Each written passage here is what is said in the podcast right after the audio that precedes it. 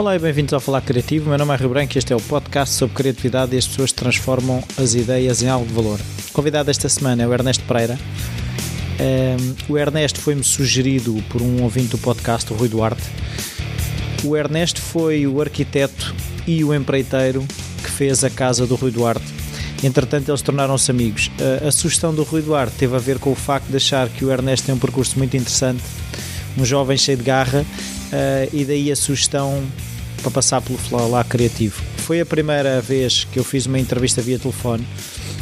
Uh, eu gostava que a qualidade de som fosse melhor, mas uh, é a que eu consigo neste momento. Uh, mas não é por aí que o conteúdo deixa de ter valor. Até já.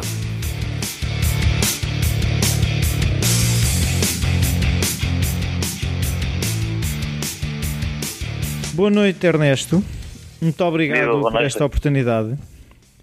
Isto é uma estreia para o Falar Criativo, é a primeira entrevista via telefone, uh, mas uh, vai ser boa de certeza. A minha primeira pergunta que eu costumo fazer a todos os convidados é se a criatividade estava presente na tua infância, se havia artistas na família, familiares engenhocas, hábitos culturais, esse tipo de coisas.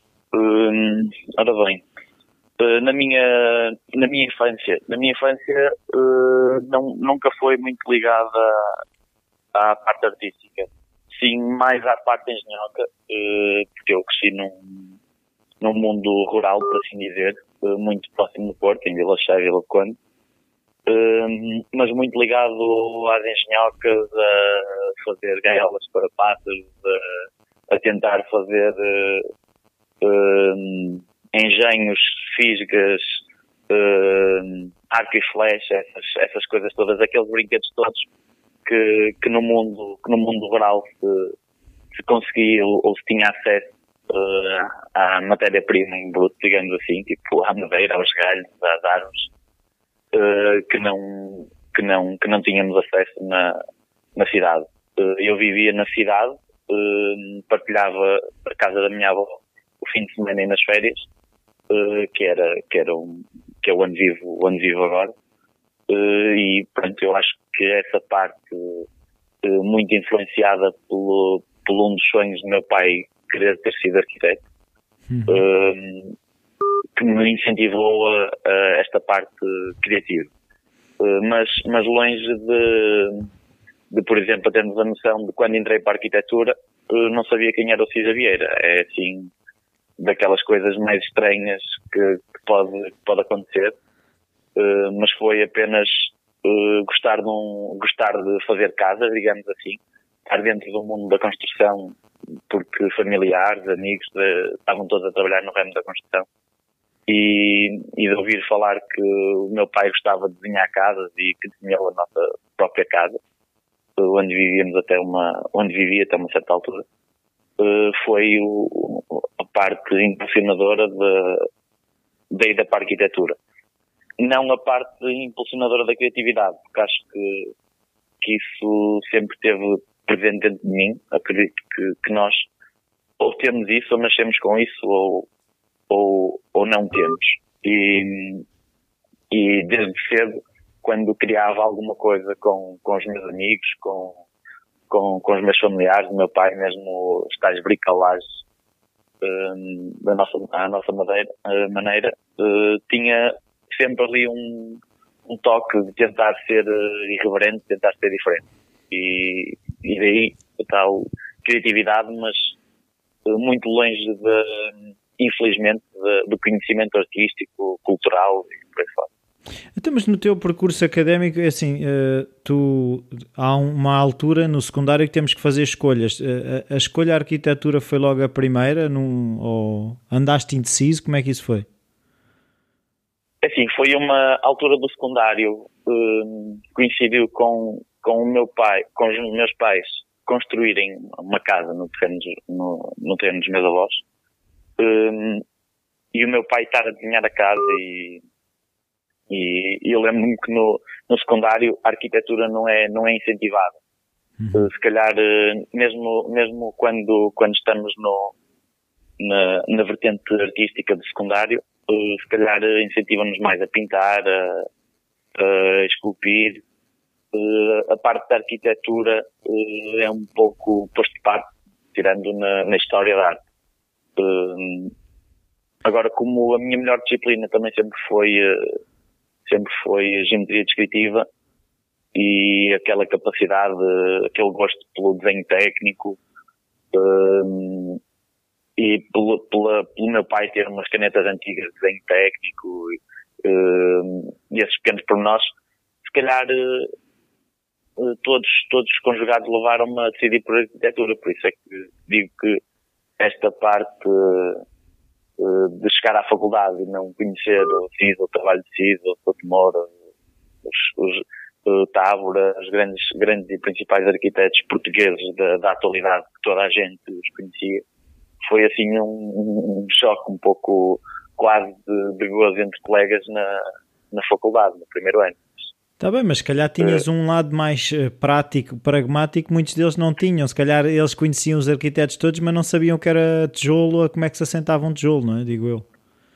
Uh, assim, eu desde, desde que me conheço que de vez em quando uh, surgiam uh, tarefas no, no, meio rural, que era, olha, este, este fim de semana vamos ajudar um primo a carregar uma placa de género, vamos carregar a bola de cimento para cima de, uma, de um piso para, para carregar a placa de cimento. Uh, obviamente eu tenho a noção que deve, deve haver poucos arquitetos que sigam, que sigam e concretizem a arquitetura uh, que tenham tido essa experiência. Uh, e, e pronto, essa, e depois associado a, também tenho a noção que é muito associado à minha maneira de ser, muito, muito irreverente, que eu, que eu acho que tenho um modo de pensar um pouco irreverente diante daquilo que, que vivo, o meio que, que, que vivo, que, que, me rodeia, um, me levou a, a, a conseguir ou a, ou a, ou a, ou a conseguir ter o que o que, que hoje tem, que, que é a arquitetura uh, concretizada por, uh, por mim.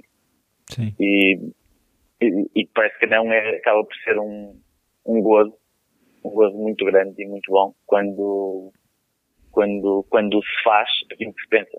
Uh, e eu, desde sempre, aquilo que mais gostei na, na faculdade era de fazer as maquetes, que era, que era um, concretizar algo que estamos a desenhar, algo que estamos a pensar.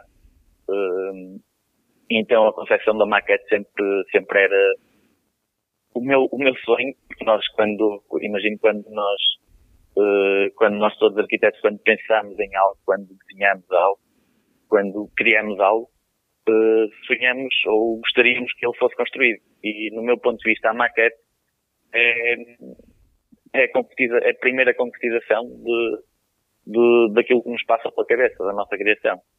Uh, e então, quando, quando este, este desafio de, da minha habitação aconteceu, foi mesmo um concretizar de um sonho, uma conjugação de, de todo o percurso de vida até à altura. Uh, e pronto, que, que nos levou até esta conversa.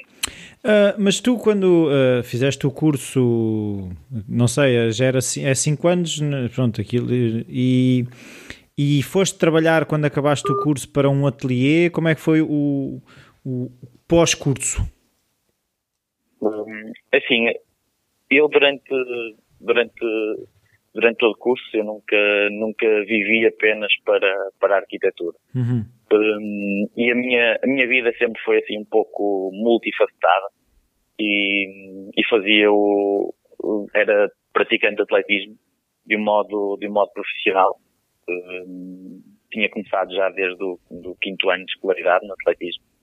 Portanto, foi algo mais regrado que, que me acompanhou toda a vida, um pouco contrariando a minha maneira de estar, a minha maneira de, pensar que não é tão regrada quanto isso, é mais impulsiva, é mais, é mais natural. E, e o desporto e então, acabava tipo, por criar uma estrutura, é isso? Acabava por mudar uma, por, por criar, primeiro, muita falta de tempo, uh, mas acabava por dar aquela, aquele ritmo, uma, digamos, uma, uma obrigatoriedade de, de, quando fazia arquitetura, teria de estar mais empenhado uh, naquilo que fazia e quando fazia porque o tempo era, era escasso. Um, e para não, para não, isto aqui só para introduzir um pouco a, a tua a resposta à tua pergunta. Um, mas, mas como, como sempre fui multifacetado e sempre tive assim um, um, um prazer muito grande por, por fazer várias coisas. Um, o atletismo uh, praticava de forma profissional. Quando entro para a faculdade estava num momento de ascensão. Uh, não estava, ainda não tinha sido campeão nacional. Uh, consegui sê-lo por volta do meu terceiro, quarto ano. Estamos a falar de salto com vara e de, e de heptato, backup, que são disciplinas é muito, exigente. muito exigentes. Caramba. Sim. muito, muito exigentes, muito, mas é tal coisa, se calhar esse, a minha, a minha vocação para a multitarefa, para, também me levou no atletismo a enverdar pelo salto com vara, se calhar a disciplina mais completa que, que existe no atletismo, não escolhendo todas as outras, obviamente, a ir pelo atleta completo, a ser campeão nacional de, de decathlon, a ser uh, campeão nacional de salto com vara, uh, decathlon também englobar todas as disciplinas, ou quase todas as disciplinas do atletismo. Uh, e, no entanto, sempre também tive aquele prazer, de, aquele gosto pela, pela diversão. Uh, e então, tipo, no final de secundária surgiu, entre amigos, termos um bar e e lembro-me que era, que era eu e um, e um, e um amigo meu éramos fãs de filme Cocktail. a tirar garrafas ao ar. Sim, basicamente. Então era, era algo que não estava, que não estava, estava muito pouco explorado em Portugal e havia um único, tirando os hotéis, havia um, um bar conhecido que era o Ivaô, na Boa Vista. E nós decidimos criar um bar de cocktails para os amigos, tipo fazer umas caipirinhas e, e então no meu 12 segundo ano tive um bar de verão com, com os amigos, eh, fazermos uma, umas caipirinhas, uns cocktails e, um, e que me levou a entrar num, num, num mundo noturno de diversão. Uhum. Um, o que fez com que, isto aqui para voltar à, à questão do, do, do, do estágio, do, acabando o curso de, de arquitetura, uhum. uh, chegou uma, desde que entrei nesse mundo, obviamente como, como era um, um mundo em que, que tínhamos acesso a uma, uma descontração muito grande, muito, muito apreciada, apreciada por mim, um modo de vida descontraído, sem, sem stress, sem complicação. Sem as regras do uh, desporto? Que acabava por ser um pouco o escape das regras do desporto, de, de, dali do, do stress diário da faculdade das 8 às 4, de, de, do atletismo das 5 às 8, das 5 às 9. Uh, o fim de semana, estar ali, tipo, descontraído, quando não tinha provas, estar ali mais à vontade no bar, eh, era, era muito interessante. Eh, e então, quando, quando, quando entro para a faculdade, no verão, antes de entrar para a faculdade, surge trabalhar numa discoteca que eu dei aqui em Vila de Conde, eh, por sinal, foi, foi uma discoteca muito badalada, depois, por sinal, levou-me à noite do Porto a entrar numa discoteca muito conhecida no Porto.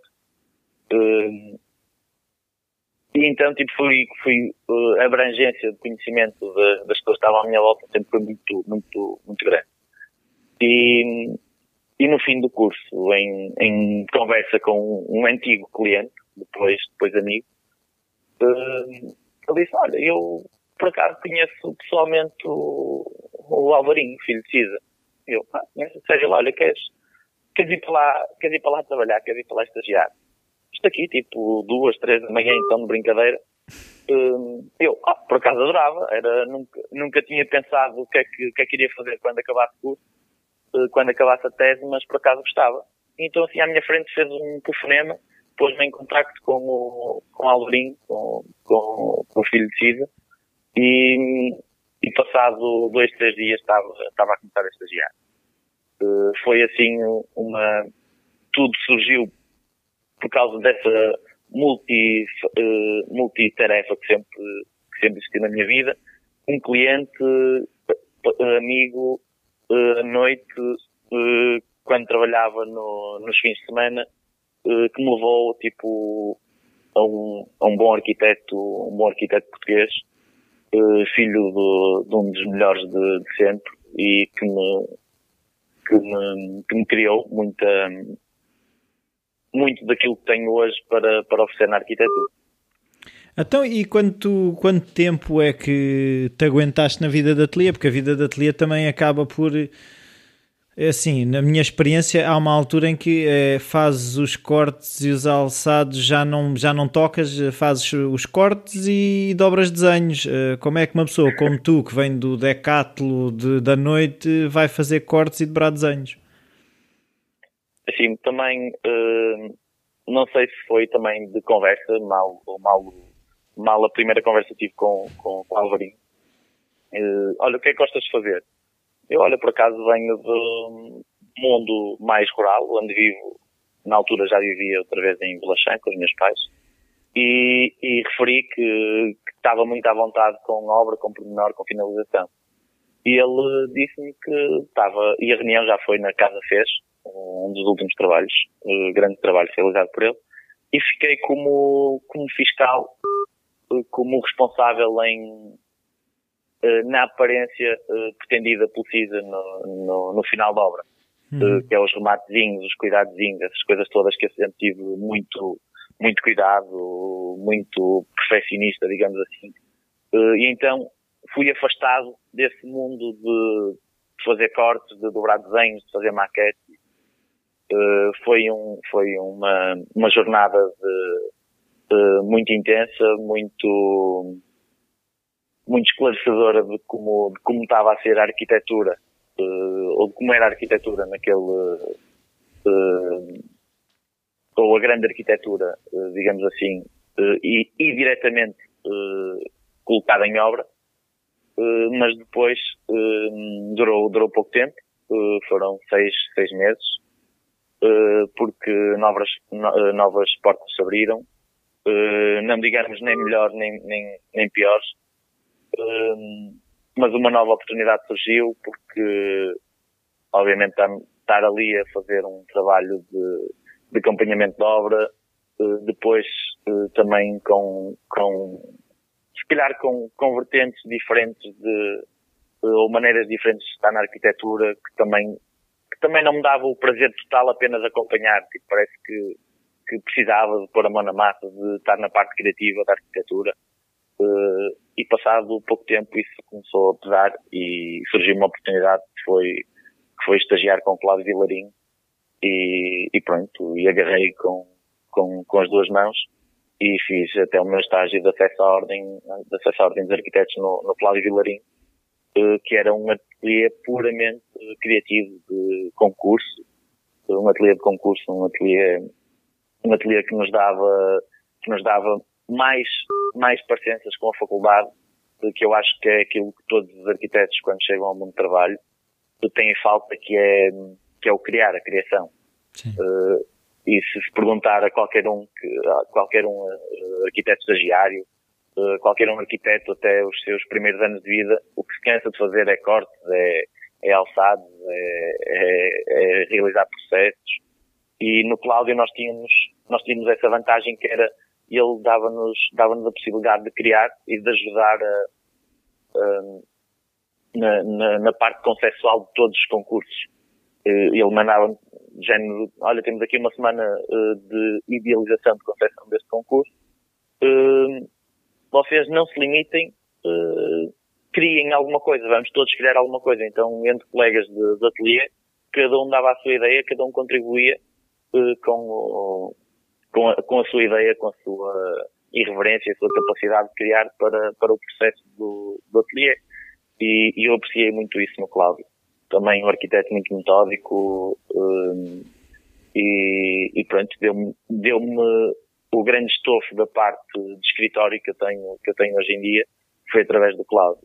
A parte de pormenorização de acabamento em obra foi com, com CISA.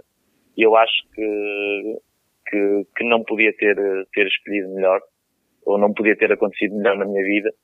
Uh, e, e pronto, e desde aí, tipo, depois, como qualquer arquiteto precisa de, de, de ganhar dinheiro, não é? Uh, que é uma, que é aqui uma parte uh, que, que todos, todos nós, não, não só arquitetos, todos nós pretendemos chegar a uma altura da vida em que acabamos a faculdade e tudo, e, e queremos ou precisamos de, de, de, ter a nossa, a nossa liberdade, de termos o nosso, o nosso sustento. Um, depois surgiu uma oportunidade que era numa empresa unicamente de construção de lojas. Uh, e então surgiu a oportunidade de ir para lá trabalhar e ser responsável, responsável da obra. Mas projeto uh, também ou só obra? Não, não, só obra. Uh, nós fazíamos, era uma empresa responsável pela construção de lojas de clientes como Lanidor, Tifosi, Jack and John. Uhum. Uh, e, algo, e sempre tudo muito temporariamente muito curto. Uma loja normalmente eram três semanas a mês desde, desde recebermos os projetos à, à concretização da loja.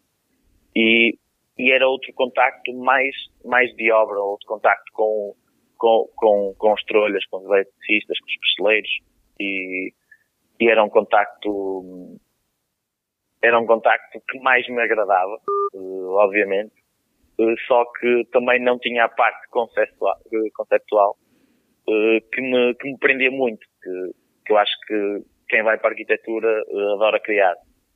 E pronto, mais tarde também tive lá um ano nessa, nessa empresa, que era de um amigo, de um amigo familiar, Uh, e então, então o contrato chegou ao fim e por razões, razões alheias e por, causa da crise também estar instalada, uh, teve que abandonar essa parte da arquitetura, dos arquitetos acompanhar, acompanharem as obras. E então vim assim sozinho, sem, sem trabalho, com, com uma grande vontade de mostrar, de mostrar ao mundo a minha irreverência no modo de estar na arquitetura. E assim, enquanto estava a trabalhar nesse, nesse, nessa empresa, eh, surgiu uma, uma oportunidade de sonho da compra de uma, de uma habitação uh, ao lado da praia. Com certeza posso, posso dizer que sou um privilegiado de ter um escritório e uma habitação ao lado da praia. Uh, surgiu um negócio único, uma oportunidade única, uh, e agarrei essa oportunidade e comprei, comprei uma casa não em ruínas, mas muito, muito debilitadas. Cheguei lá dentro, uma casa com 40 anos perto da praia, sem nunca ter tido obras, eh, estava muito danificada.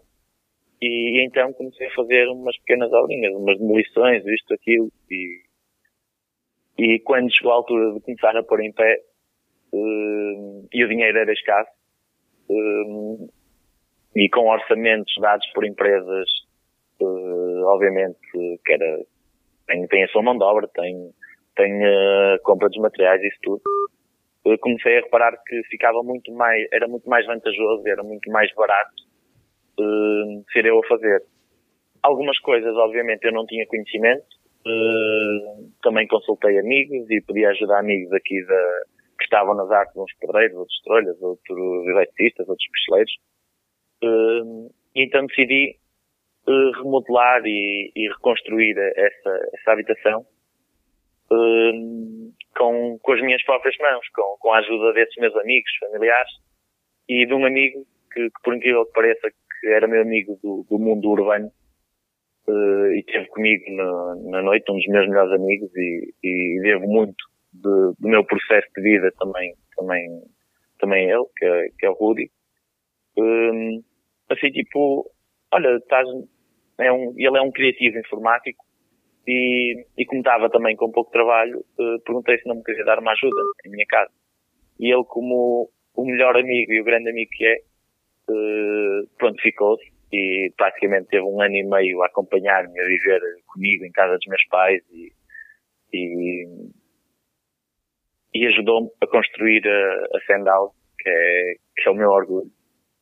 É, foi a minha, a minha grande maquete que ainda não está com, totalmente concretizada, ainda anda em obras. E, e pronto, foi, foi a catapulta uh, para, para o conhecimento do, do mundo, do mundo, do mundo geral, da, da, minha maneira de estar na arquitetura, da minha maneira de ver arquitetura. E, e o que me levou a ter trabalho uh, desde então, uh, e nunca, para já, ainda não, ainda não parei e penso que, é, que acaba por ser um sinal de reconhecimento e, e de pelo menos, uh, como eu costumo dizer, eu não, não preciso, de, não tenho que agradar a toda a gente, eu, eu, eu penso em, em me agradar a mim e aos que me rodeiam. Uh, e na altura que, que crio a Sendal, uh, não agradei nem a familiares, nem a pai, mãe, amigos, porque era, era irreverente demais para um, aquilo que estas pessoas conheciam. Faltava-lhe o beirado, uh, era? a, a, questão, a, a, grande, a grande a grande imagem da minha casa é que não tem qualquer beirado, não tem pois. qualquer externo. Claro. E, e então, e então, tipo, era muito estranho para as pessoas. O meu pai, todos, todos os dias, não, mas constantemente. E porquê é que não tens de fazer as coisas como as pessoas normais? E porquê é que não tens de pôr um portão a abrir como as pessoas normais? Porquê é que não tens de ter uma casa como as pessoas normais? E eu simplesmente digo, porque não sou uma pessoa normal. Eu tenho uma maneira de estar na, na vida, na arquitetura, que, que gostava de transmitir e se alguém, se alguém tiver, se alguém gostar, se alguém se identificar, uh, acredito que terei trabalho a partir daí. Portanto, assim aconteceu e tem acontecido que, que acaba por ser, por ser bom.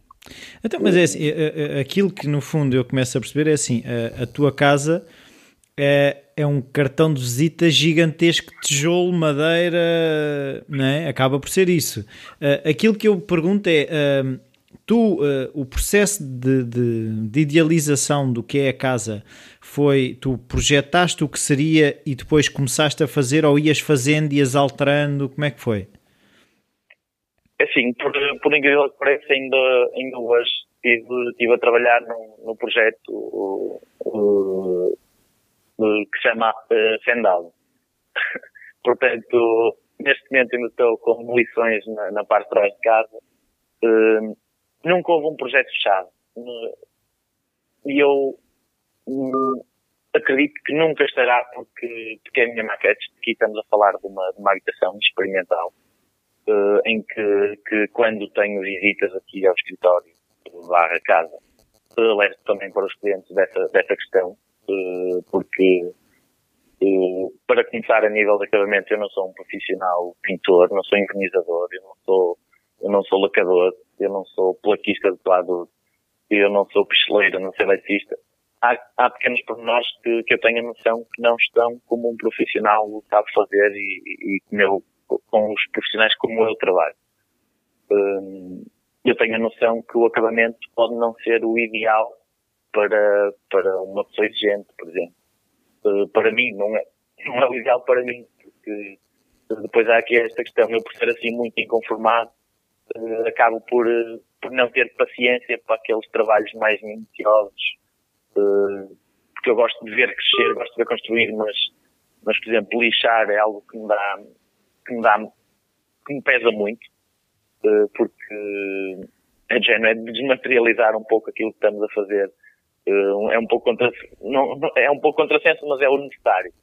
e então dá-me, tipo, não sei, sinto que é uma, não é uma, uma perda de tempo, mas eu não tenho paciência para lixar um móvel, para, para, para lixar eh, o pavimento, isto, aquilo, tipo, foram coisas que me pesaram mais a fazer. Eu gosto mais de construir, de cortar madeira, de, de parafusar, de colar, de pregar, do que propriamente estar a, estar a, a dar o acabamento, lixar, pintar, o, o tira uma aresta aqui, faz um, faz um entalho ali. Eh, são pormenores que, que, eu, que eu tenho a noção que não tenho, não tenho paciência para os fazer. Uh, por isso, eu alerto as pessoas que visitam a minha casa uh, para esses pormenores e avisando que é uma, que é uma, que é uma habitação experimental que, género, a casa de bem tem umas portas de correr, tem calhas no teto e no chão. Não correu, não correu bem aqui nesta experiência, mas depois já aperfeiçoei essa, essa técnica, já está a funcionar quase na perfeição noutra, noutros locais. É assim um conjunto de, de coisas que, que género. Eu, se tiver que fazer uma reclamação, faço uma reclamação a mim mesmo.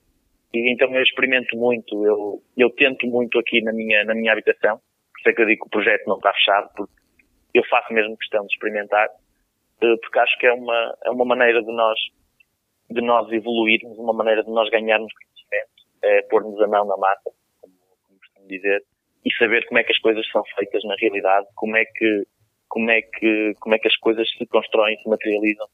E eu acho que, que essa acaba por ser um pouco a minha grande diferenciação de um arquiteto mais, mais usual, mais comum, digamos assim. Não, e uma coisa que tu podes dizer aos clientes que visitam é: eu já sei uma maneira como não se faz. Não é?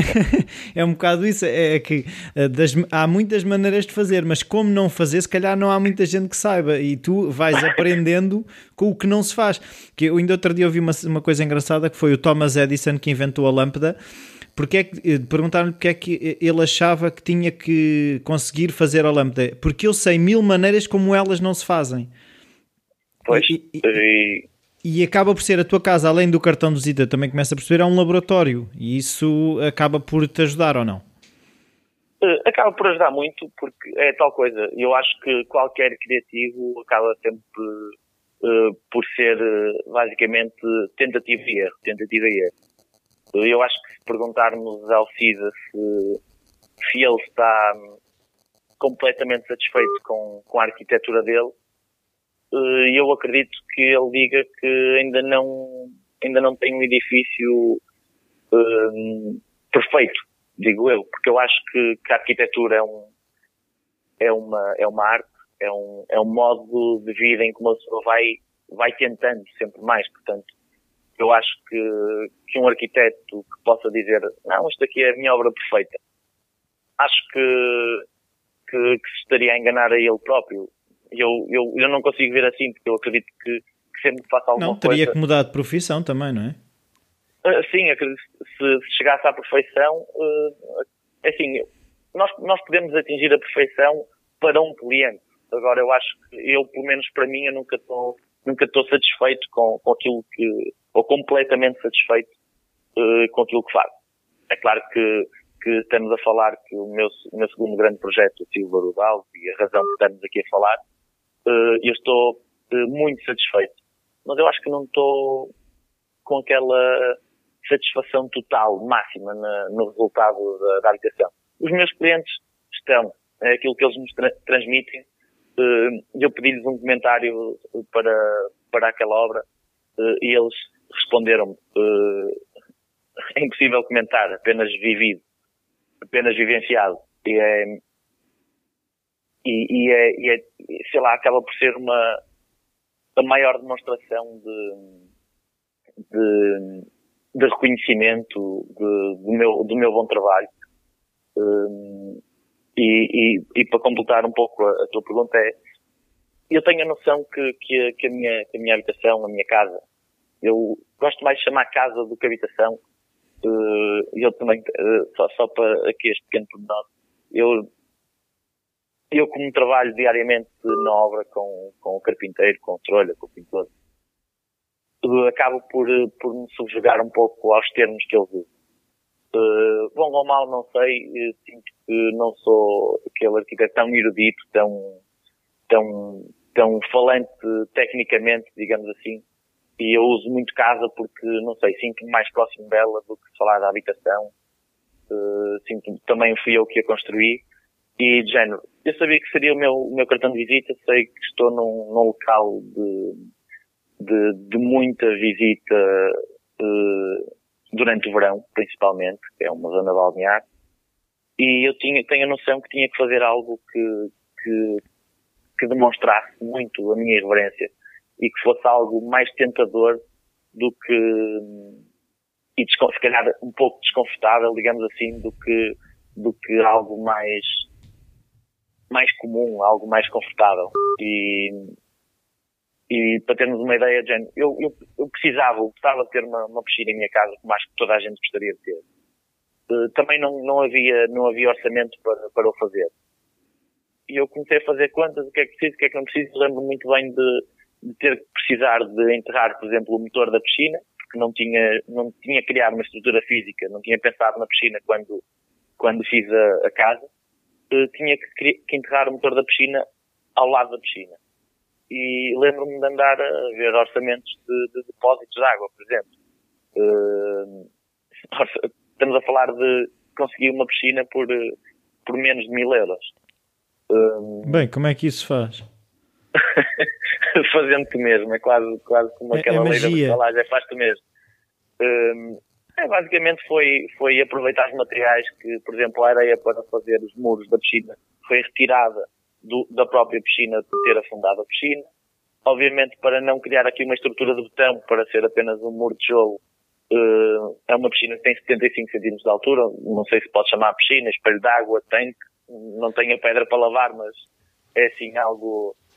Uh, mas dá-me mas dá aquilo que eu necessito para o meu espaço, que é eu moro a, a 20 metros da praia, 20, 30 metros da praia. E eu apenas preciso de um, de um espaço para, para refrescar, para, para, para poder estar à vontade. Não dá para nadar, mas dá para mergulhar, dá para. Mas tu fores ver, as piscinas, as piscinas que, tu, que isso é uma coisa que eu já me debrucei um bocado sobre o assunto, que é as piscinas que toda a gente entende como as piscinas normais têm que 6 a 8 metros. Uma piscina de 6 a 8 metros é gigante porque é para ser um, um, um sítio de banho. E é pequena para nadar, por isso uh, essas piscinas normais são uma parvoíce no meu ponto de vista. Ou bem que tu tens uma pista com uns, uns 15 metros para nadar, ou tens uma piscina mais pequena, não precisas de 8 metros para tomar banho. Sim, mas mesmo aqui a questão da profundidade eu acho que é, que é importante. E uma piscina com 75 Para fazer bombas, altura, não dá para fazer bombas. não dá para te divertir tanto como, como gostarias. Uh, mas, mas dá para digo, pôr a boia com a bebida ou não dá? Ah, claro, isso, perfeitamente. a boia com o e... cocktail com o chapéuzinho dá, por isso está feito. E, e então, tipo, uma das, uma das questões que as pessoas ficam, ah, gosto muito da piscina, gosto muito da relação que a piscina tem com a casa, porque estamos a falar numa casa com 95 metros quadrados e a piscina está a 3, 4 metros de onde eu estou sentado normalmente a jantar, onde estou no sofá. Tenho uma relação muito próxima com a casa. E as pessoas, tipo, gostam muito daquele cenário que, que aparece. Não, e a, Cátia, a casa uh, até já entrou num videoclipe, acho eu, não é? Sim, sim, sim. Foi, foi também através do, do conhecimento de, de, de, amigos e do Rudy que, que tinha o, o, o manager do, do GNP, passo, passo a citar também, que, que, que, acabou por, por mostrar a minha casa a, a todo Portugal, a todo o mundo, apesar das pessoas se calhar não pararem, não pararem muito, não, não, uh, não ficam muito atentas ao, ao videoclipe à parte de casa, não sei. Uh, quem viu quem, quem não conhecia a minha casa e depois viu o 3R como, como a marca, digamos, a marca arquitetónica, uh, viu e, e, e ligava-me, perguntava-me, mandava-me mensagem. E, e, foi muito bom sentir, sentir isso. Foi, foi também uma, foi um, mais um reconhecimento que eu tive de, das pessoas verem e dizer assim, olha, adorava filmar aqui o, o videoclipe, uh, precisávamos de um espaço e o teu espaço é o ideal. Na altura ainda não tinha todas as condições, uh, mas como filmamos o videoclipe na piscina, ali na zona à volta da piscina, uh, acabou por ser, por ser um, fantástico e, e, e, pronto, mais uma, mais uma vez acabou por, por ter esse reconhecimento e, e, e, a casa estar preparada para, para aquilo que eu, que eu gosto, que é é poder, é fazer poder a festa. usufruí-la. Sim, basicamente é poder usufruir a, a minha casa, estar confortável com os meus amigos, com as pessoas que estão eh, com a família, com as pessoas que estão à minha volta. Até agora, o que eu queria perceber é, na, na outra casa, que eu não consegui perceber muito bem o nome, repete-me lá se faz favor. Silverwood House. Silverwood House. Uh, como é que, é que, uma casa que é para outras pessoas, uh, tu tiveste que abordar o projeto de maneira diferente, como é que foi? Uh, sim, essa é uma, é uma, é uma questão, questão bastante, bastante importante. No, uh, eu tinha, tinha a minha casa em pleno, num verão, com as cortinas lá fora, com o vento a dar nas cortinas, cortinas exteriores perto da piscina, com, com a publicidade da minha empresa e o contacto no, estampados do muro.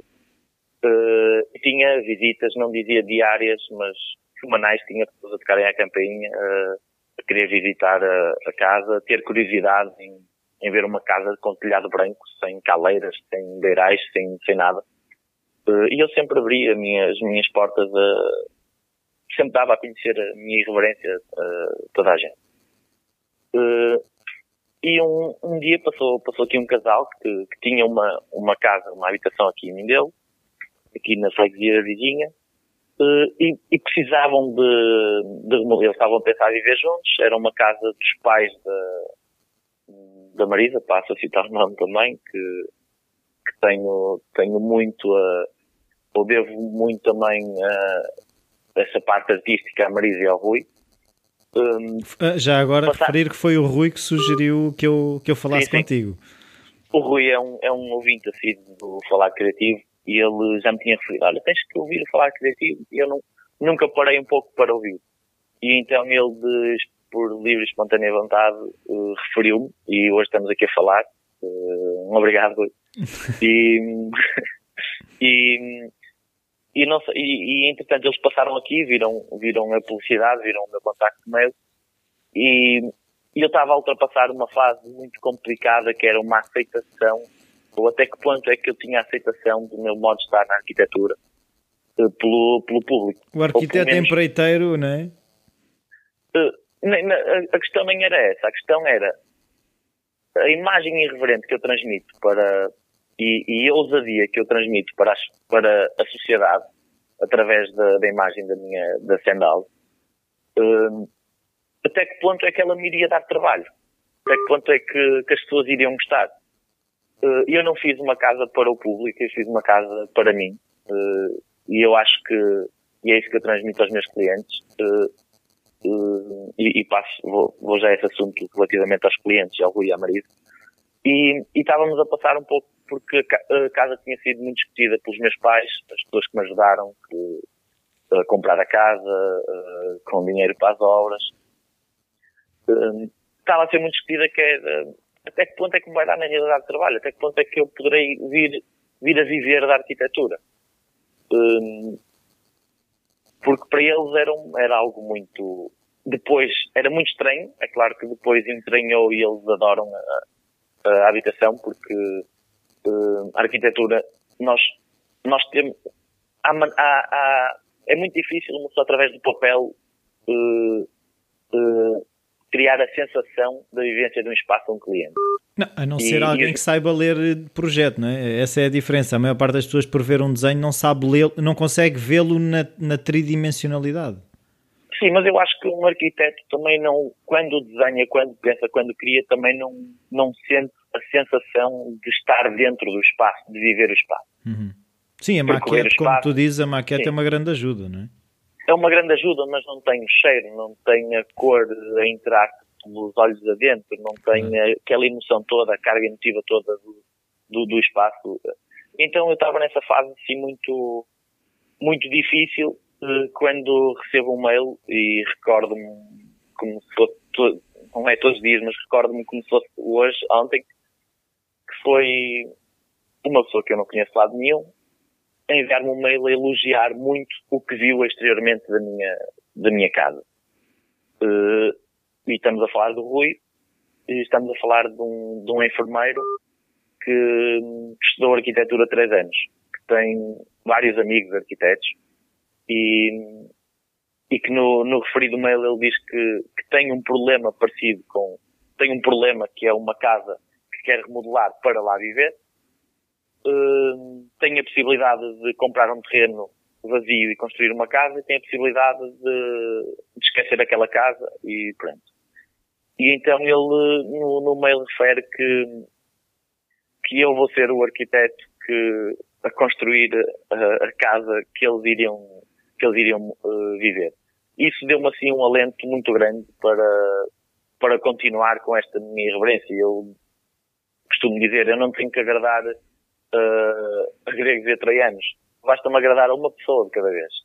Basta que, que um cliente me entenda a minha maneira de estar na, na, na arquitetura e, e, que, e que queira uh, também usufruir ou experienciar um espaço desenhado por mim para ele. E, e na primeira, e na, nos meus, os meus primeiros grandes, grandes clientes uh, acabam por ser jovens, uh, muito próximos da minha idade, ligeiramente mais velhos, mas muito, muito próximos da minha idade. Uh, na altura eu tinha 29 anos, 28, 29 anos, e eles teriam 33, por aí. 32, 33. E então também o cliente sonho, que chega à minha beira e diz, olha, gostamos muito disto, percebemos que é uma casa experimental, se calhar uh, um, uma percepção diferente das pessoas que visitavam aqui, se calhar as pessoas aqui da aldeia, uh, que olhavam aqui para as coisas e diziam, ah, isto aqui não está muito bem acabado, isto aqui. Mas eles perceberam que era uma, uma questão experimental, uma questão feita, uma, uma obra feita por mim, que não teria, obviamente, o melhor, melhor acabamento, uh, e decidiram arriscar e, e, decidiram arriscar na minha, na minha ideia. Uh, isto tudo surgiu porque na primeira reunião que tivemos, muito, muito rapidamente chegamos ao, ao tratar-nos por tu, porque, não sei, eu sou uma pessoa muito, muito descontraída e, e estar a, a falar com pessoas da minha idade, estarmos ali a ter aquela reunião tão formal, a visitar a obra, a visitar a, a, a casa que, que, iria intervir, uh, basicamente chegamos, chegamos ali a uma, uma conversa rápida, olha, desculpa, posso tratar por tu, e foi assim um, um descansar muito, muito rápido. Para ambos, e, e tivemos mais à vontade. E a minha maneira de, de ver foi, eu, eu disse, uh, claro que, que, dá para, para fazer aqui qualquer coisa, que eles tinham essa grande dúvida, dá para fazer nesta casa alguma coisa. E, e no, no nosso Facebook tem, tem lá uh, a imagem anterior e depois o resultado. Também tem os 3D e depois o resultado. Um, e então ele, eles viraram-se para mim e, e, aquelas perguntas normais, ah, o que é que pretendem, uh, qual é o orçamento, uh, para quando. E então eles respondem, nós não sabemos, pretendemos, é ver se está para fazer alguma coisa. Um, o orçamento, não, não há limite de orçamento e queremos é algo, queremos uma obra de arte. Aí eu fiquei tipo, normalmente... Parece o, bom demais para ser verdade, não é? precisamente, parece bom demais para ser verdade, tipo estranhei assim, mas, mas rapidamente percebi que, que, que foi uma. Eh, obviamente havia um limite orçamental, obviamente havia um limite temporal. Eh, obviamente, obviamente que havia ideias para a casa. Eh, e obviamente que a casa era para eles e não para mim. Claro. Mas eu, mas eu, a minha maneira de estar na arquitetura também é muito essa, é, eu fiz a stand-out à minha imagem, à minha maneira, mas atenção que estou a criar uma casa, não estamos aqui a falar num negócio de estamos construir casas para vender, vamos construir uma habitação para um, um casal em específico, que não será esse casal, será uh, todos os reventos que surgem dele, se as pessoas estão à volta dele, os sogros, os pais, os amigos.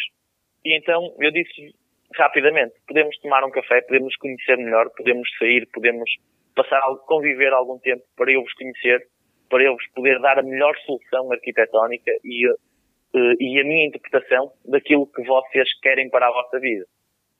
E assim surgiu a Silva Rodal. Silva Rodal, que é madeira prateada. Um, Aí foi o Ernesto psicólogo é que foi tomar o café com eles. O Ernesto psicólogo foi perceber que pessoas eram aquelas, foi isso? Uh, também um pouco. Eu, eu por acaso gosto muito de psicologia. nunca fui grande estudante nem nada, mas gosto muito de perceber as pessoas, uh, perceber o que nos rodeia, perceber a evolução, perceber a sociedade, perceber as pessoas, perceber, neste caso, perceber o meu cliente. Uh, rapidamente nos tornamos, nos tornamos amigos e, e, portanto, eu corri esse risco.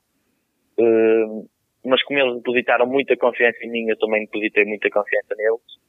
Uh, e também depositaram muita confiança ao, ao permitirem, perguntarem-me se teria capacidade para fazer uma, uma moradia com três andares uma remodelação completa, um orçamento ainda, ainda alargado, que teria capacidade.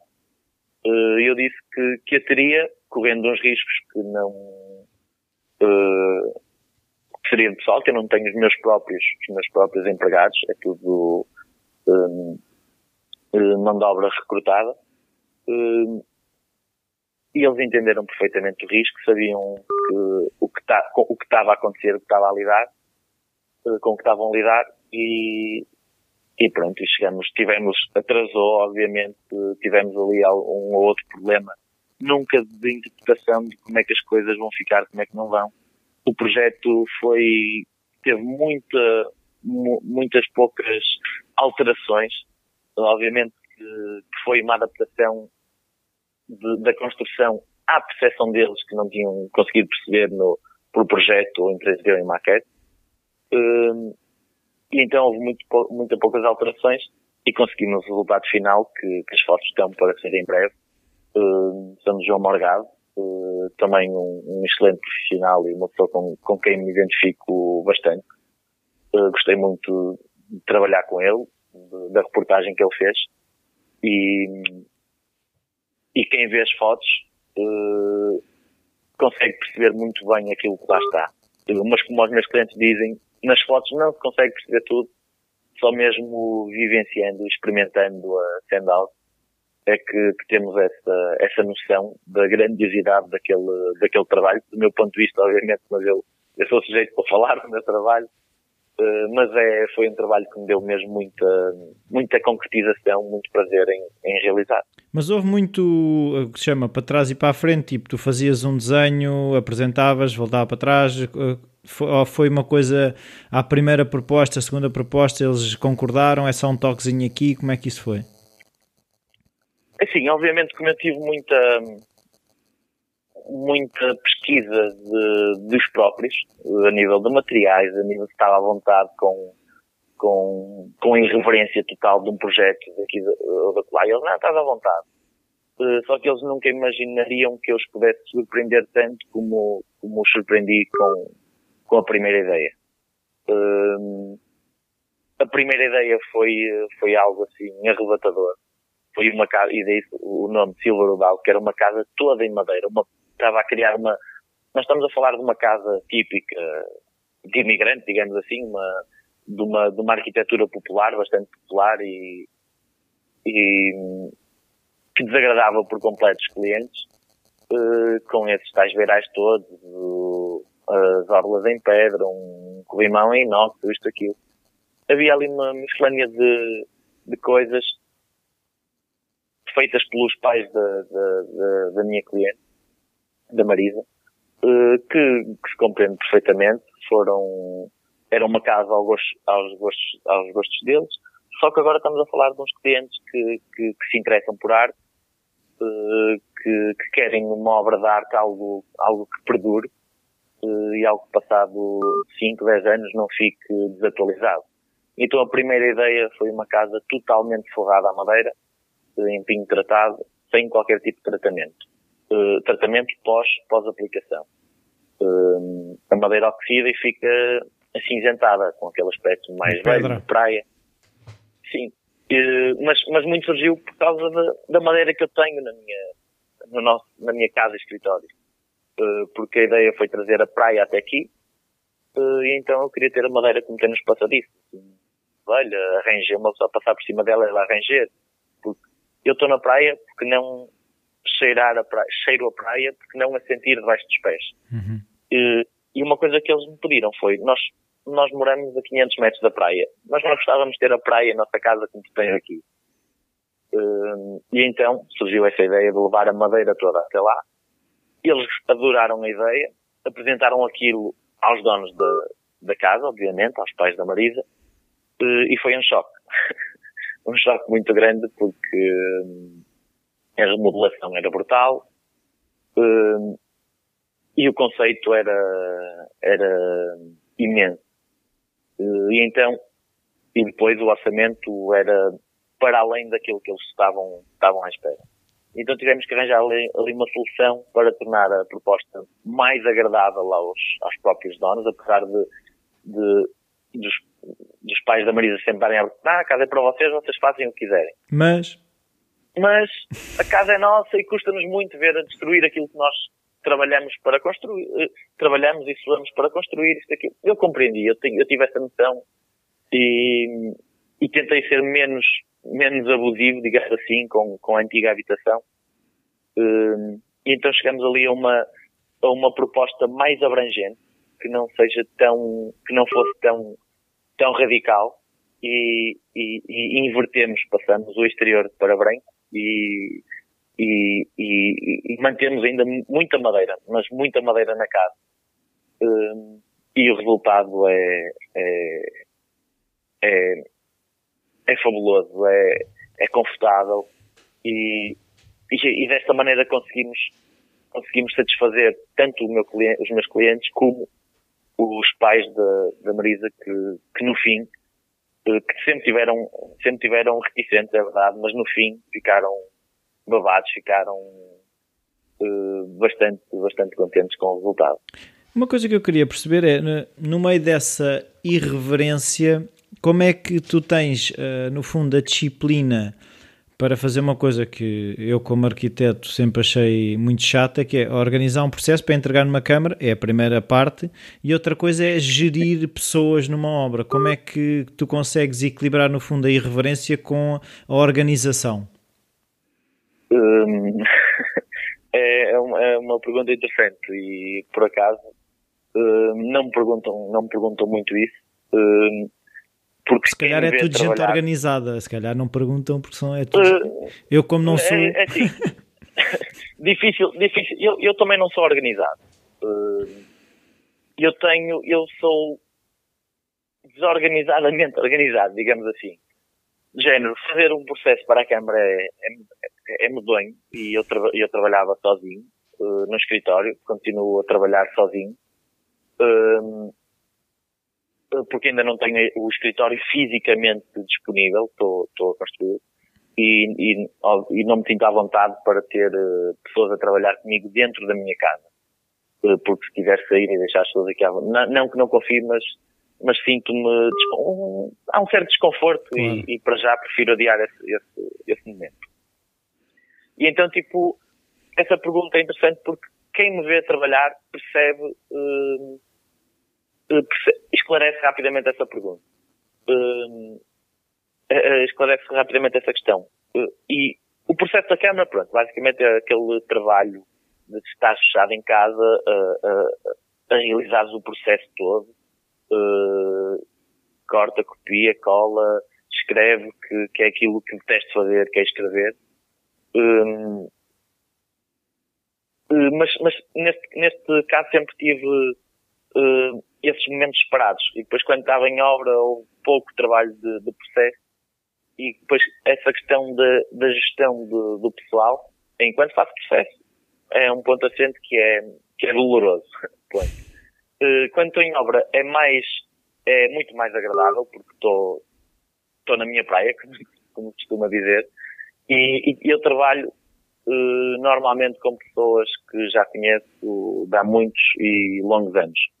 O, por exemplo, o meu eletricista é o meu, era o meu melhor amigo de infância, era, era o meu amigo em que criava fisgas, que fazia cabanas no, na, no mato, no, no, andávamos, andávamos pelo meio dos campos, pelo meio da, da bolsa, como como chamamos aqui.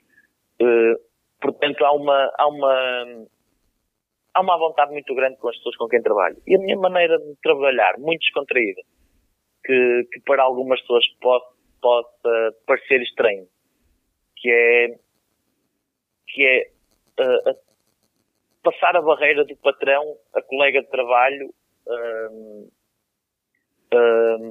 a pagador.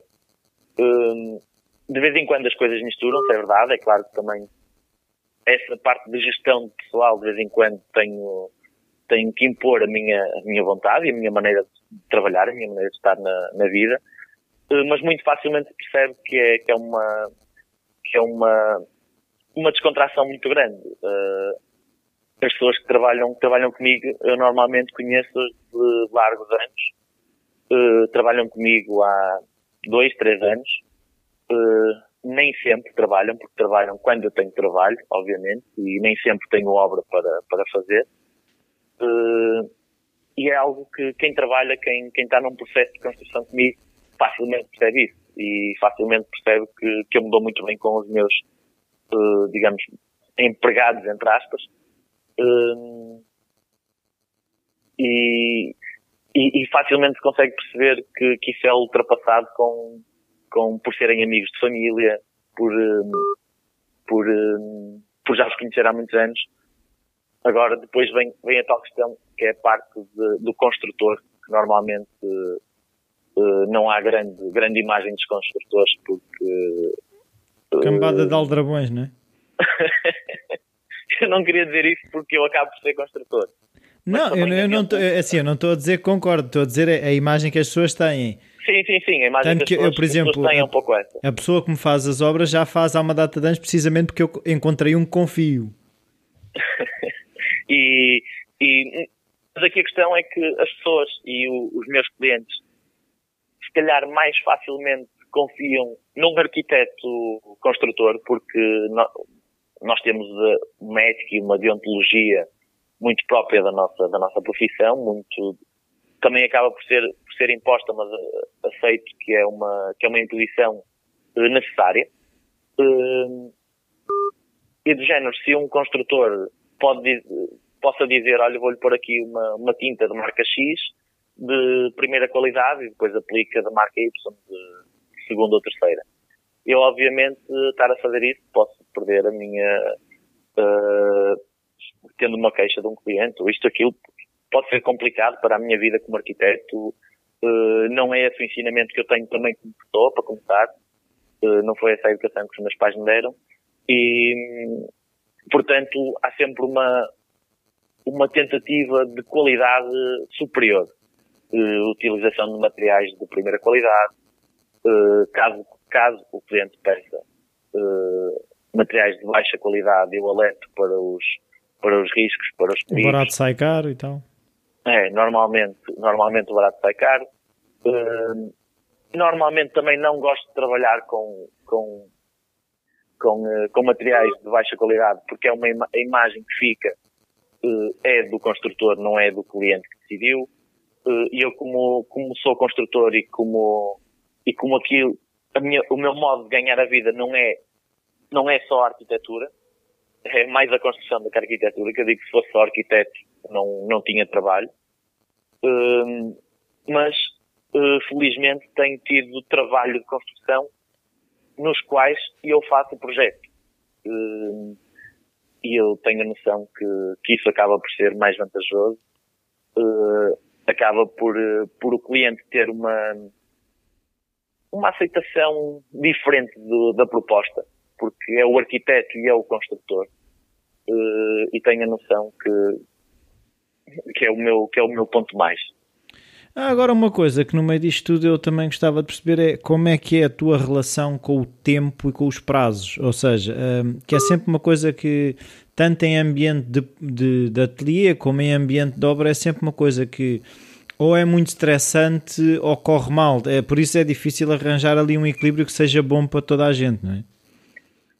Hum, é assim, eu entretanto, depois de, dessa, dessa habilitação da Silva Rodal, tive assim quatro projetos, quatro trabalhos, não é só projetos, eu chamo-lhes mais trabalhos porque, porque normalmente é projeto e obra, uh, de espaços comerciais. Uh, um bar, que abriu no verão passado, uma loja que abriu neste outono, uma discoteca que abriu há cerca de um mês e pouco, e agora estou a trabalhar com, com umas lojas de energia uh, e esses, se calhar, os prazos são mais flexíveis. Eu não tive nenhuma, nenhuma obra que não tivesse atrasado. Eu acho que também não há, não há uma, não há nenhuma obra uh, que não seja metódica, como obviamente quando tu as lojas no shopping e isso, tipo, raramente atrasavam. Era um projeto metódico. O carpinteiro já sabia o que tinha que fazer porque já tinha feito 20 ou 30 o Pelador também já tinha, o Homem do Pelador também já tinha feito 20 ou 30. São coisas diferentes. Quando estamos aqui a criar um, um, um conceito, quando estamos a criar algo de novo, uh, debatemos com muita surpresa, obviamente. Uh, e eu sempre tive a compreensão total dos meus clientes quando algo atrasava, uh, porque é difícil, uh, é difícil dizer a um cliente que aquilo que nunca foi feito ou aquilo que eu nunca fiz, vai demorar X tempo a fazer. Sempre houve essa, sempre houve essa compreensão. E eu acredito que um pouco também da minha descontração e a minha falta de rigor uh, que eu tenho, eu, eu, sou o próprio a assumir que falta-me algum rigor na, na, na, obra. Na obra, aqui a questão de, de ser exigente com, com os meus, com os meus colegas, colegas empregados, uh, e, de, e com uma vontade máxima de satisfazer o cliente, muitas das vezes cometo o erro de, ok, nós vamos conseguir fazer isto para dia X. E depois passaram mais um ou dois dias, ou três ou quatro, uma semana. Por exemplo, nestes espaços comerciais aconteceu isso. Uh, obviamente, quando, quando são espaços que têm datas marcadas para abertura, isso é mais complicado. Uh, mas os clientes também veem a entrega que eu deposito no, no decorrer da obra, veem, conseguem perceber essa tal uh, dificuldade de, de concepção e gestão do tempo, porque não sou só o construtor, não sou só o carpinteiro, eu não sou só o, o eu raramente pinto ou faço outra a, a arte que, que meto mais as mãos é a carpintaria, que é aquela que tenho mais, mais à vontade. Uh, sei pintar, sei, sei uh, fazer eletricidade, sei, sei, sei tudo, sei tudo um pouco. Mas a que tenho mais à vontade é a carpintaria, aquela que mais me dá prazer, que é o trabalhar a madeira. E, e, os, e os clientes percebem que, que a minha entrega é total àquele projeto, àquela obra, e se há um atraso é, não, é, não é por uh, uh, descurar o trabalho ou descurar a entrega ou, ou, ou descurar, um, descurar propriamente o cliente, é mesmo por, porque normalmente estamos a fazer algo que, que nunca foi feito e é esta tal questão da, da perfeição que, que eu, eu sempre que, que, tento, tento fazer um novo projeto, tento inovar, tento, tento fazer algo, algo novo. Sim, e uma pergunta é relacionada com isso é onde é que tu vai, onde é que tu te alimentas para a tua, para o teu processo criativo? Eh, é livros, é, é, é ir para a praia, é estar na noite, é o quê? É assim, hum, normalmente é muito no escritório, mas não, não encerrado. Eu, e eu pelo, pelo panorama que tenho aqui envolvente, que é a praia, que, e a minha maneira de viver uh, acaba por ser mais contraída, que é tenho estou aqui a trabalhar, ou almoço em casa dos meus pais, ou almoço aqui no ateliê quando, ou não almoço, ou como qualquer coisa enquanto vou trabalhando. E, e depois vou dar um passeio com a minha cadela, com a minha cadela à praia. Acaba por ser um, um modo que tem muita reflexão uh, externa ao escritório. Acabas por, por te afastar e eu acho que o processo criativo vem sempre de, ou ou aquela parte criativa vem sempre quando tu te afastas e, e quando assimilas a informação toda uh, e não quando, quando estás focado a desenhar, focado, focado, focado, focado. Uh, obviamente que é com muita pesquisa, hoje em dia não tanto em livros, mais na internet, uh, em sites e blogs de arquitetura. mas, por exemplo, a Silver Udal, a ideia, a ideia, chave da, daquela casa veio uh, por uma. Eu sou, eu sou muito simples a nível arquitetónico, poucos materiais, poucos materiais, uso, uso uma mistura, uso, não, não misturo muitos materiais.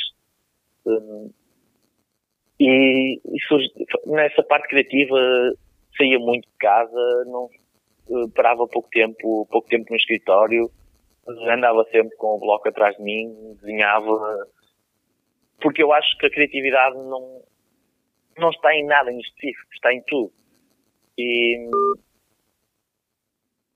e em qualquer coisa pode surgir a criatividade. Por isso é que nos momentos criativos eu não gosto de fechar e, e, e aconselho também a, a, a, qualquer criativo que não, que não feche.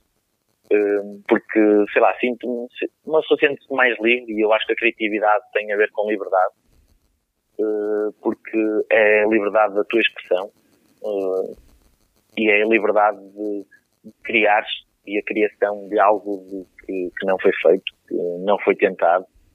Eh, isso é, é, o que dá, é o que dá mais prazer a qualquer, a qualquer criativo ou qualquer artista. Uh, outra coisa que eu também gostava de perceber é se tu tentas de alguma forma uh, pôr numa folha Excel uma semana, estruturar, ah, agora estou na obra tal, das tantas às tantas, no mês tal, não sei quê, se fazes planeamento? Uh, ele existe. uh, mas não, já tentei, é verdade. Uh, é muito difícil o trabalho que eu faço de arquiteto, criador, empreiteiro, concessionador, digamos assim. Uh, não sei, não, nem sei se essa palavra existe, mas porque normalmente e eu, eu, eu, no fim disto tudo, eu compreendo porque é que não há arquitetos construtores. Porque é um trabalho, é um trabalho muito grande, muito intenso. Gerir eh, as pessoas, gerir os homens das obras, digamos assim, eh, é muito, é muito, é muito trabalho, é preciso saber lidar com eles, é preciso uh, estar dentro da cabeça deles para, para lhes pedir e para obter deles o melhor, o melhor possível. Uh, porque obviamente se eu, se eu contratasse uma empresa para fazer algo, eu dizia, olha, quero isto assim, e se não tivesse feito, não tivesse bem feito, eu posso reclamar e, e o dono daquela empresa, obviamente, tem que fazer, ou tem que chegar ao resultado, porque, olha, consegue fazer, consiga. Precisamente em que, em que isso acontece, as coisas têm que ficar, têm que ficar bem feitas. Neste caso, sou eu, e, e isso acaba por ser um pouco estranho. Eu sou o que crio, eu sou o fiscal, eu sou o que, o que faço. Hum, obviamente, de vez em quando, quase que apetece, oh, deixa ficar assim e pronto. uh, porque muitas coisas são mesmo muito complicadas e são, são cansativas, são monótonas. E, e quem vir as minhas obras, eu uso muito a madeira, uh, muito repetitiva, acaba por ser, uh, por ser trabalho doloroso. É? é, um trabalho doloroso para quem, para quem o faz as pessoas que o fazem diariamente estão habituadas, o meu carpinteiro está habituado, tem 40 anos de, de experiência, para ele é mais um trabalho. Mas é claro que to, quem trabalha gosta de diversidade, quem trabalha gosta de, de, de, fazer algo que não seja tão demorado, porque isso acaba por ser cansativo. E por isso é que eu digo, é difícil haver essa, essa folha de Excel. Ora, gastei X parafusos, gastei X metros de madeira, e ou vou gastar X parafusos, vou gastar X metros de madeira e vou gastar aquele tempo. Acredito que as, que as, boas empresas de construção assim, assim tenham isso estruturado. Uh, eu já tentei e, e, é o objetivo, é verdade, é a qualidade máxima acima de tudo. Uh, mas é difícil, a minha estrutura ainda é, ainda é bastante pequena para, para ter isso. Gostava de atingir aquele, aquele trabalho em que não, não quero ficar, eh, não quero criar e os outros que façam tudo. Não, nunca me quero afastar do, de o fazer. Uh, mas gostava de ter mais disponibilidade porque eu depois também sou o, o, o gestor da empresa, não é? Sou eu que tenho que andar uh, a gerir pagamentos, a gerir uh, recibos, a gerir toda a estrutura de uma empresa, que também acaba por ser anti-criativo, digamos assim, não é? Sim. Tipo, é algo bastante maçador. Claro. Obviamente, a minha mãe tem-me ajudado, ou também é uma peça fundamental da minha, da minha empresa. O meu pai também, por, eh, por ter uma, uma empresa de transportes com, com bastante empregados e com 46 anos, uh, ajuda-me nessa parte da, da gestão e criticam-me, basicamente o meu pai ajuda-me na crítica, que é sempre construtiva, é sempre boa. Um, e a minha mãe ajuda mesmo na parte prática de na, a ir buscar materiais aos fornecedores, a, a tratar de pagamentos, a, a pessoal e a fornecedores. É, é, parecendo, parecendo que não, a, a construção tem muito, tem muito mais do que se lhe diga do que aquilo que parece. E, e essa parte é, é, é anti, anti-criativa e por isso compreendo porque é que não há, não há arquitetos construtores, porque delegam isso a alguém que se chateia para fazer isso, porque é, uma, é um trabalho que chateia, é um trabalho doloroso. Uh, Sim, mas, mas se calhar por isso é que há tanto arquiteto desempregado. Não há arquitetos construtores, há arquitetos desempregados. É outra categoria de arquitetos. Uh, não, eu não sei, mas, uh, mas acredito que, que sim. Agora, acredito que, que nem toda a gente tem, uh, tem estofo para ser construtor. Eu não sei se o tenho ainda. Eu estou a começar, obviamente, tenho, tenho empresa há 3, 2, 3 anos.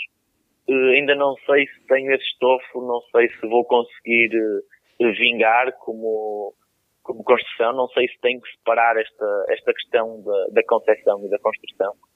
Uh, mas para já é uma é Sim, tal coisa. É, é, vai, é, vai haver, é, ou seja, nem que seja, ficas uma, a saber uma maneira que não, não se faz. Sim, sim. É, é voltando ao Edson, se, se, pode chegar à conclusão de, olha, sei que assim não se faz. É isso. Uh, obviamente é quando, quando se cria algo e quando somos diferentes em alguma coisa, corremos esse risco. Claro. Eu tenho, eu tenho essa noção. Uh, agora, ao correr esse risco, eu tenho a noção que crio crio, crio algo, algo único e algo que me dá mais prazer. Até aí no meio disto tudo, onde é que anda o desporto, a noite, como é que isso está? assim, a, a, noite e a diversão é sempre mais fácil porque se tens disponibilidade, se tens vontade, vais e pronto. O desporto é preciso, no meio disto tudo, uh, eu fazia um desporto de alta competição, fui também um pouco afastado por lesões e isso, e depois por não haver disponibilidade, paciência. Uh, e depois comecei a, a voltar para um desporto mais voltado àquilo que sempre amei, que é o mar. Comecei a surfar com amigos, não, não sou surfista, não sei surfar, gosto de ter a prancha debaixo, debaixo de mim e ter a adrenalina de vir uma onda e tentar apanhá-la, fazer um drop, isto aqui. Uh, vou, vou, detesto correr, apesar de ter feito atletismo durante 15 anos. Se calhar por isso uh, é que testas. Não, mas, mas sempre que posso vou surfar. Uh, aqui em frente à casa tenho um bom spot de bodyboard, não é de surf, mas sempre que posso vou com amigos uh, e tenho disponibilidade mental também e vontade, uh, vou surfar.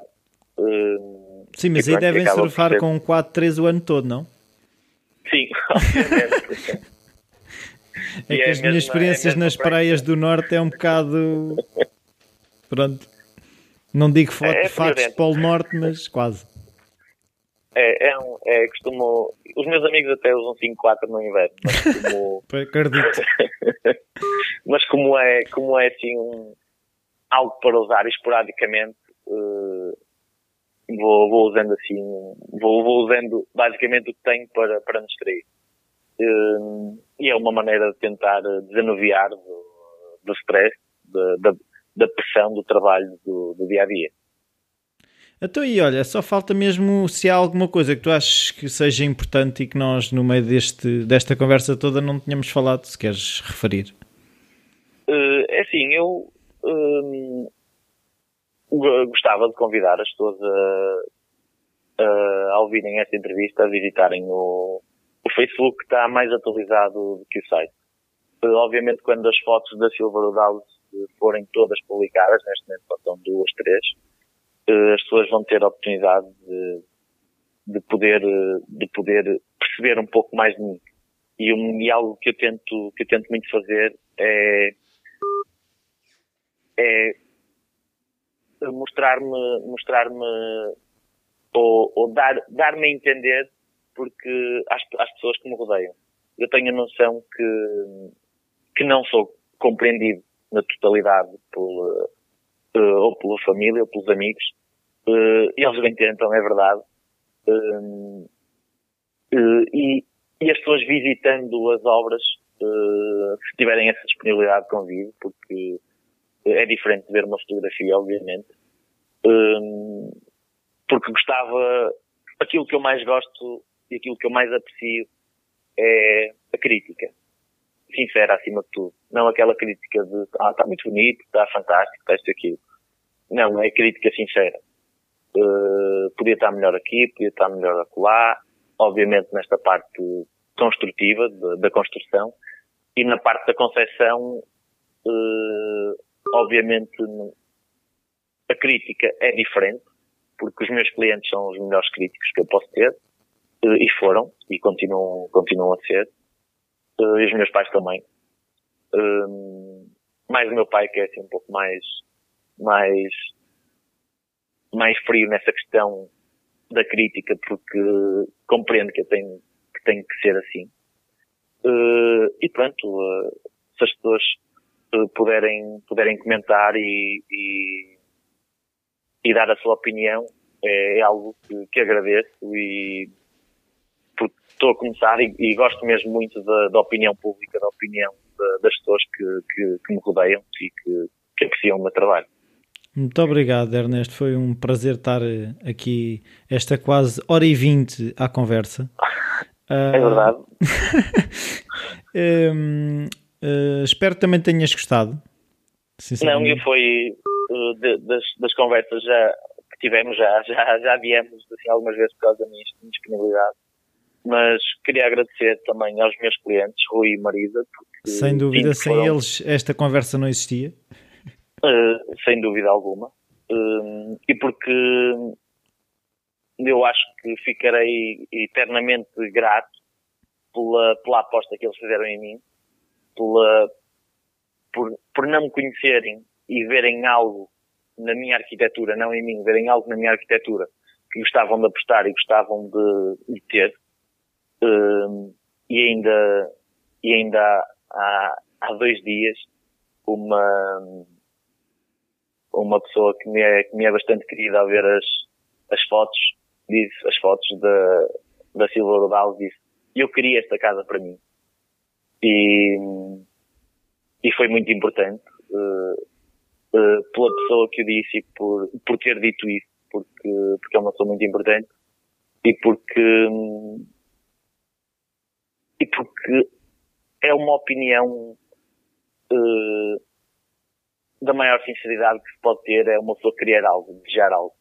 E se queremos e se desejamos é porque é genuinamente puro esse sentimento, porque só, só o poderás querer e ter uh, se o quiseres por todo. Tipo, se, se houver, eu acho que é quase como aqueles impulsos das compras. Eu acho que ninguém compra nada por comprar. Eu acho que quando compramos é porque nos identificamos e gostamos e vemos aquilo aquilo que está à nossa frente e é, é isto que eu quero. E, e esse comentário foi, foi assim, muito prazeroso, foi, foi muito bom e, é, e, e, era isso que eu gostava de continuar a fazer o resto da minha vida, era continuar a ter esses comentários, não só, não só desta pessoa, mas das pessoas que vão, que vão trabalhando comigo, vão passando na minha vida.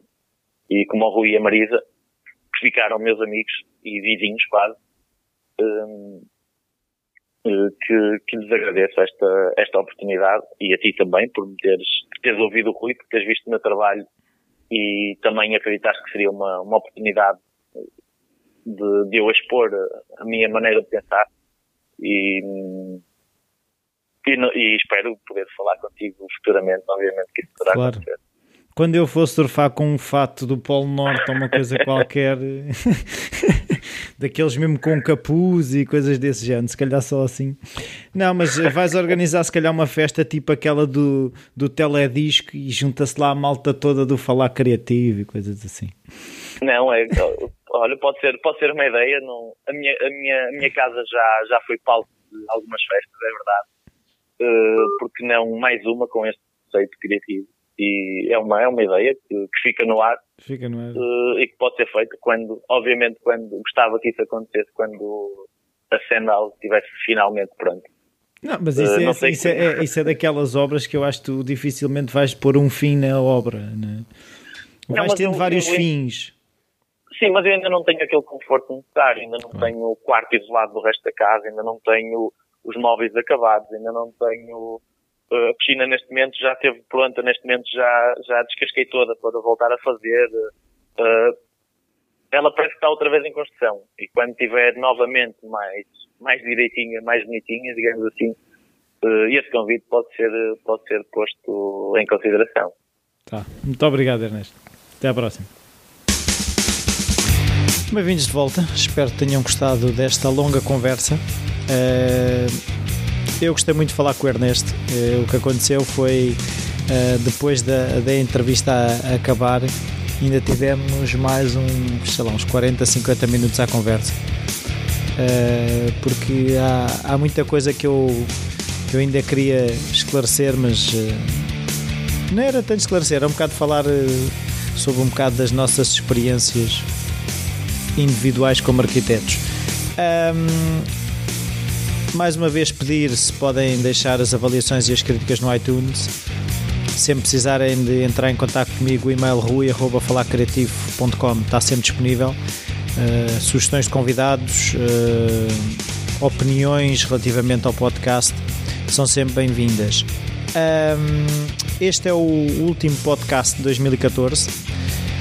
Vamos em frente para 2015. Já tenho algumas entrevistas uh, em backup para não deixar acontecer aquilo que aconteceu nas últimas semanas, de deixar passar o tempo de publicação porque não tinha conseguido fazer entrevistas. O objetivo agora é ter, como sempre tive, de backup e manter o dia de publicação.